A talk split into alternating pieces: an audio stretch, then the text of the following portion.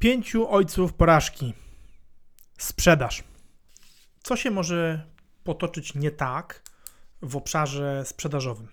Co może pójść nie tak? Jak, jak to może być możliwe, że nie jesteś w stanie sprzedać swojego genialnego produktu? No przecież skoro wziąłeś się za e, prowadzenie firmy, no to albo jesteś w branży, o której wiesz, że ma sens, no bo pracowałaś, pracowałeś w jakiejś firmie, która w tej branży działa i zarabia pieniądze i rozwiązuje problemy klientów, albo jest tak, że namierzyłaś e, problem klientów, e, czy problem jakiejś grupy ludzi, którzy mogliby być czyimiś klientami, którego nikt nie rozwiązuje. No i twój pomysł na firmę polega na tym, że, że będziesz ten problem rozwiązywać. No i jesteś sobie w tej lub tej sytuacji i ni stąd, ni zowąd okazuje się, że ludzie nie kupują. Mimo tego, że masz, y, czy obiecujesz im rozwiązanie ich problemów, no to oni z jakiegoś powodu nie kupują. Co tutaj może nie działać? No, po pierwsze, może nie działać, y, może nie działać y, kwestia przyzwyczajenia. To znaczy, może być tak, że twoi klienci mogą być przyzwyczajeni do tego, że ich problem nie ma rozwiązania. I informacja o tym, że takie rozwiązanie istnieje, może być dla nich trudna do przyswojenia i mogą trochę nie dowierzyć, no bo przecież to jest bardzo trudny problem, którego nikt nie może rozwiązać. Trochę tak jak w tym kawale o policjancie, który zgubił pałkę. No jakieś dziecko się nad nim zlitowało i mówi, panie policjancie, mm, tu jest pana pałka. Na co policjant odpowiada, nie, bo ja moją zgubiłem. I trochę, trochę, tak, trochę tak może być, że, że, że twoi klienci potencjalni mogą nie wierzyć w to, że to rozwiązanie istnieje. Ale niekoniecznie tak musi być. No, jeżeli tak jest, no to, to, to informacja jest y, o, o dobra i zła. To znaczy, dobra jest taka, że prędzej czy później ich do tego przekonasz, zła jest taka, że zmiana przekonań ludzi, w zależności jeszcze oczywiście od tego, o jakim segmencie rozmawiamy, ale jest stosunkowo trudna. No trzeba tutaj pamiętać o tym, że do kogo kierujesz swój produkt. I to na dwóch płaszczyznach. To znaczy, zarówno w kontekście tego, jaki to jest rodzaj, jaki to jest rodzaj myślenia klienta, w, w sensie, jaki to jest rodzaj nastawienia względem innowacji u tego klienta oraz jaki to jest rodzaj zakupu. Co mam na myśli? Jaki to jest rodzaj myślenia y, w kontekście innowacji klienta, czyli czy rozmawiamy o klientach, którzy są innowatorami, czy rozmawiamy o klientach, którzy są wcześnie wdrażającymi, czy rozmawiamy o klientach, którzy są późno wdrażającymi, czy rozmawiamy o tak zwanym mainstreamie. Jest tam cała macierz dyfuzji innowacji, która zakłada, że jest jakiś bardzo niewielki odsetek, kilkuprocentowy ludzi, których nazywanych innowatorami, którzy tak naprawdę no, rzucają się na wszelkiego rodzaju nowinki e, i godzą się na wszelkie ich, e, na wszelkie ich wady. Sami zresztą też różne rzeczy wymyślają i różne rozwiązania wdrażają. Druga, trochę większa, maksymalnie kilkunastoprocentowa grupa to są ci, którzy wdrażają wcześniej, no i oni zazwyczaj wdrażają to na poziomie tej pierwszej, pierwszej dostępnej wersji produktu, już raczej nie prototypu, no raczej używają czegoś, co kable ma schowane, ale godzą się na to, że to jest wersja pierwsza, no i w zamian za to, że są właśnie pierwszymi, czy jednymi z pierwszych, którzy używają tego rozwiązania, godzą się na różne jego wady. I to są klienci, którzy dużo przebaczają, to są klienci, których, których można przekonać do tego, żeby skorzystać z rozwiązania nowatorskiego. Potem mamy, potem mamy klientów mainstreamowych, no, których jest kilkadziesiąt procent, może 60, może 80. No i rozróżni, oni są rozróżniani na, jakby tak, tak, dla pewnego porządku na tak zwany wczesny mainstream i późny mainstream. Wczesny mainstream to ci, którzy, e, którzy adoptują to rozwiązanie, kiedy już się napatrzą na tych wcześniej wdrażających, bo już o innowatorach to nie mówimy, bo oni z innowatorami rzadko kiedy mają e, styczność, ale napatrzą się na tych, na tych wcześniej wdrażających, no i oswoją się z tym, no i stwierdzą, a to jednak wartościowe, to sobie to wdrożymy. Potem mamy późny mainstream, czyli takich ludzi, którzy, to też duża grupa, no właśnie od 30 do, połowa z tej, z tej, z tej grupy 60-80, mniej więcej połowa, którzy wdrażają, aczkolwiek nie szczególnie chętnie, no ale trochę czują się przymuszeni tym, że już wszyscy dookoła tego używają, no to chyba już czas na to, żeby oni też. Potem y, mamy tych takich, ten taki ogon, który się wlecze i robi wszystko, żeby nie wdrażać. No słuchajcie, mamy rok 2019, a cały czas są ludzie, którzy mają y, telefon stacjonarny na kablu w domu. No to to jest ta grupa, nie, która y, bardzo niechętnie rezygnuje ze starych, sprawdzonych rozwiązań i jest do nich przywiązana, czy to na poziomie emocjonalnym, czy to na poziomie takiego praktycznego zaufania i świadomości, że to stare rozwiązanie na pewno działa, a to nowe rozwiązanie, a tam jeszcze cały czas jakieś tam jakieś, jakieś błędy przejawia. No i wreszcie mamy grupę wykluczonych, którzy prawdopodobnie nigdy nie zaakceptują tego nowego rozwiązania. No i teraz w zależności od tego, do kogo, do kogo kierujesz swój produkt i jak szeroka musi być grupa odbiorców, e, która musi Twój produkt zaakceptować, tak łatwo będzie Ci taki innowacyjny produkt sprzedać. Ale może być, czyli jakby no jeżeli celujesz, jeżeli myślisz, że Twój produkt jest przewidziany dla mainstreamu, czyli on będzie zarabiał, kiedy zostanie powszechnie zaakceptowany, a Ty oczekujesz, że on w nowatorski sposób rozwiązując jakiś problem, przyjmie się w ciągu kilku miesięcy, no to się niestety bardzo, bardzo nieprzyjemnie zaskoczysz, bo oczywiście będą sprzedaże, bo pojawią się innowatorzy i wcześniej adaptatorzy, którzy nawet zapłacą pieniądze, które będziesz chciał za ten produkt, ale bardzo szybko ta pula się skończy. Nie jest do nich szczególnie łatwo dotrzeć, bo to są ludzie, którzy trochę sami poszukują takich rozwiązań i często sami sobie różne rzeczy rozwiązują i wdrażają.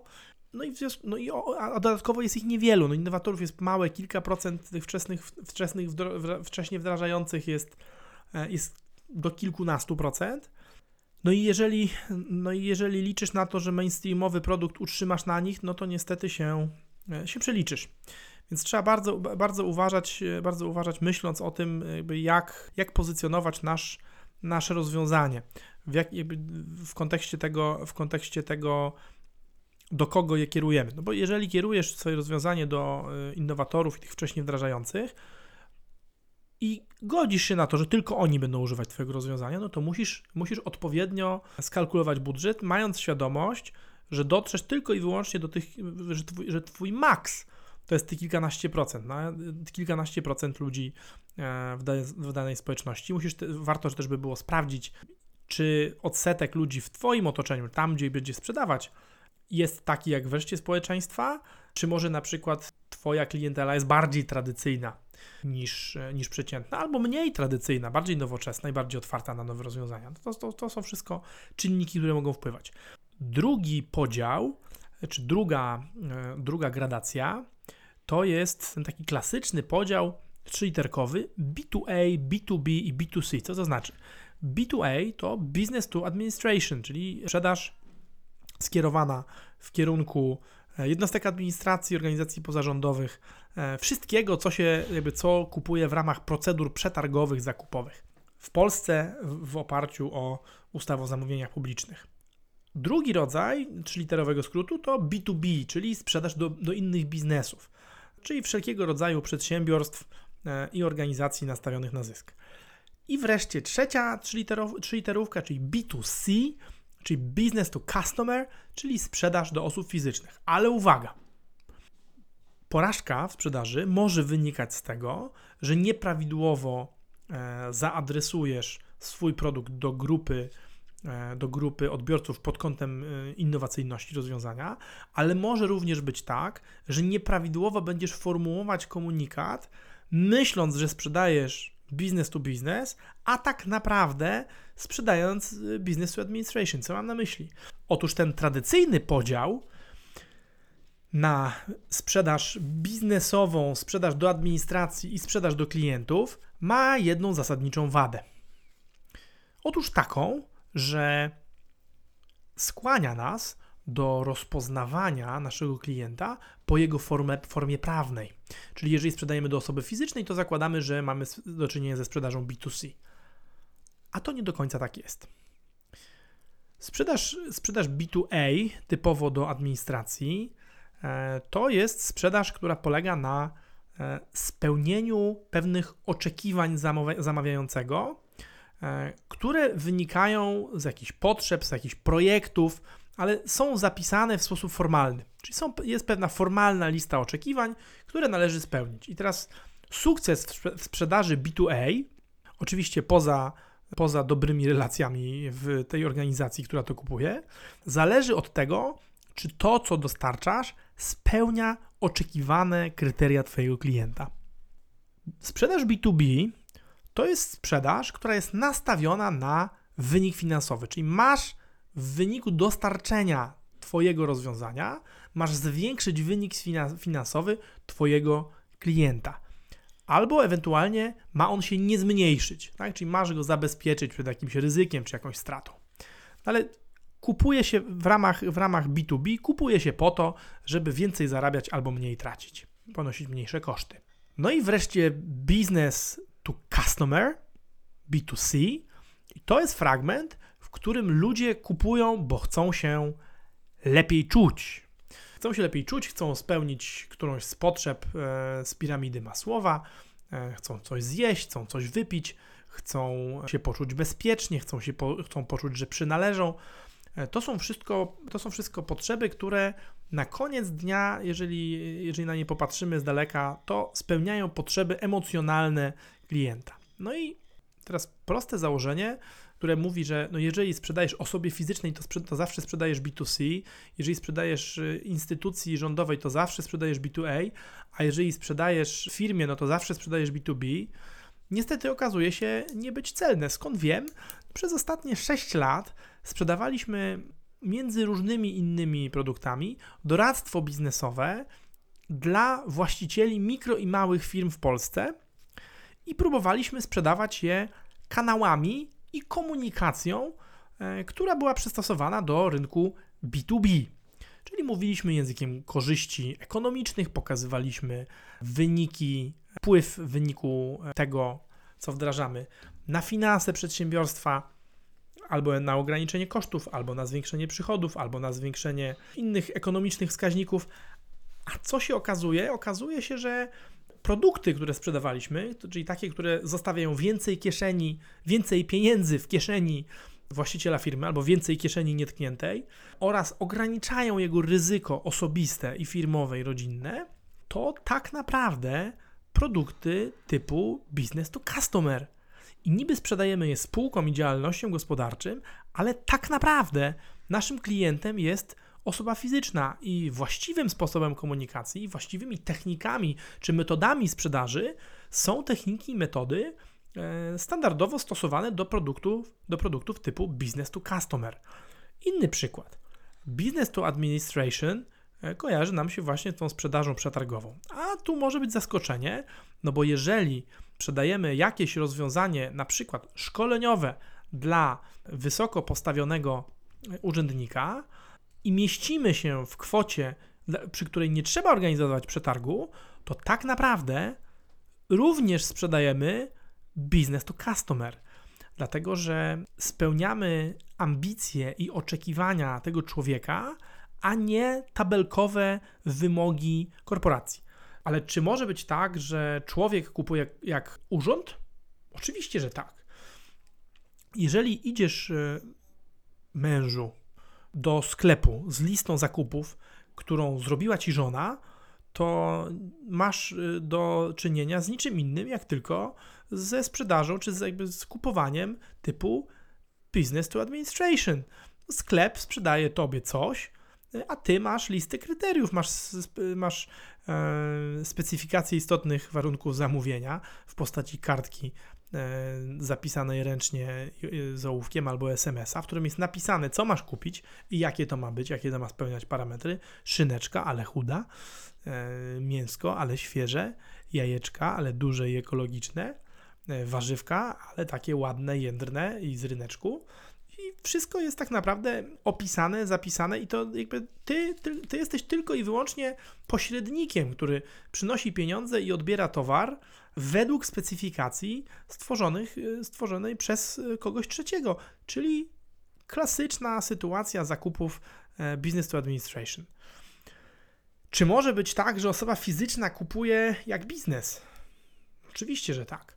No bo kiedy kupujesz inwestycje, kiedy myślisz o tym, jaką, jaką lokatę kapitału stworzyć z tego, co zarobiłeś i oszczędziłeś, no to powinieneś przynajmniej myśleć jak firma, czyli myśleć, jak ograniczyć ryzyko, jak ograniczyć koszty, a zwiększyć potencjał y, zysków. Zupełnie inaczej, nawet zobacz, nawet jeżeli kupujesz mieszkanie, zupełnie inaczej E, wygląda proces dobrego kupowania mieszkania do mieszkania, czyli B2C, a zupełnie inaczej będzie wyglądał proces dobrego kupowania mieszkania na inwestycje. Jeżeli, kupi, jeżeli kupujesz mieszkanie do mieszkania, to przede wszystkim musisz sprawdzić, czy tobie i twojej rodzinie będzie się tam dobrze mieszkało, czy to mieszkanie realizuje wasze wartości rodzinne. Jeżeli kupujesz, jeżeli kupujesz mieszkanie w celach inwestycyjnych, to tak naprawdę kupujesz jak B2B, czyli patrzysz, jaką stopę zwrotu jesteś w stanie uzyskać z inwestycji w to mieszkanie, czy to w najem tego mieszkania, czy to w jego późniejszą sprzedaż. Czy urząd może, czy urząd może funkcjonować jak firma? Tak, coraz częściej mamy do czynienia, e, mamy do czynienia z takimi sytuacjami, kiedy części urzędów albo urzędników są rozliczane jak, e, zupełnie jak działy w korporacji. No, widzę limity kwot do ściągnięcia dla urzędników skarbowych, tudzież limity mandatów do wystawienia dla policjantów, a skoro, skoro jest tak, że mamy jakąś tam ilość mandatów ściągnąć, no to też można do tego dokupować sprzęt, jakiś radar, no i wtedy patrzymy sobie, no chcemy ściągnąć 300 tysięcy, potrzebujemy do tego odpowiedniego radaru, odpowiedniego samochodu, no i kupujemy jak biznes, no bo liczymy w ten sposób, żeby osiągnąć efekt biznesowy. On nie musi być od razu wyrażony w pieniądzach. Czasem jest, czasem nie jest. Natomiast, natomiast sam fakt poszukiwania rezultatu i robienia zakupów pod kątem rezultatu już powoduje, że mamy do czynienia ze sprzedażą biznes to biznes. A czy urząd może kupować czy urząd może kupować jak osoba fizyczna? A może, zarówno urząd, jak, jak, i, jak i firma może kupować jako osoba fizyczna wtedy, kiedy w jego imieniu kupuje, ktoś kupuje coś, co ma na przykład jego rozwijać albo wpływać na jego życie. Jak prezes kupuje sobie meble do gabinetu, no to raczej nie kupuje z listy, ani, ani, też, ani też jakoś tam szczególnie nie liczy stopy zwrotu, tylko raczej myśli o komforcie, myśli o wrażeniu, jakie, e, jakie wywrą te mebelki na, jego, e, na jego gościach, znaczy jej gościach. W związku, z tym, w związku z tym trzeba bardzo, bardzo ostrożnie przyjrzeć się temu, co sprzedajesz, komu sprzedajesz i jaką komunikację wybrać, czy B2A, czy B2B, czy B2C. No bo jeżeli będziesz, jeżeli będziesz sprzedawać coś, co jest przeznaczone dla innowatorów i wczesnych adaptatorów, w firmach, a będziesz to sprzedawał metodami, e, metodami przetargowymi i komunikował tak, jakbyś mówił do, do ludzi o tradycyjnym nastawieniu, no to musisz się nastawić na to, że bardzo długo będziesz próbował, zanim, e, zanim uda ci się osiągnąć pierwszą sprzedaż. E, ja zanim sprzedałem pierwsze rozwiązanie takie optymalizacyjne, które pomagało pomagało przedsiębiorcy małemu nie płacić ZUS-u. Musiałem przeprowadzić 67 takich rozmów.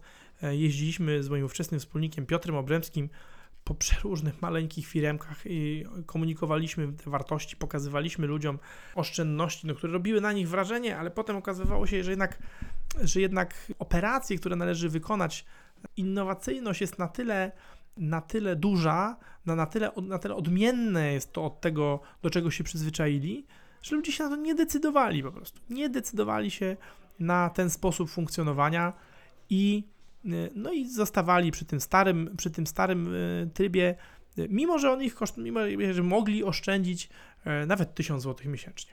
W końcu zrozumieliśmy swój błąd, naprawiliśmy sposób komunikacji, no i za 64 czy tam 68 razem udało nam się tej sprzedaży dokonać. Potem już, potem już nigdy aż tak długo e, nie musiałem czekać na pierwszą sprzedaż.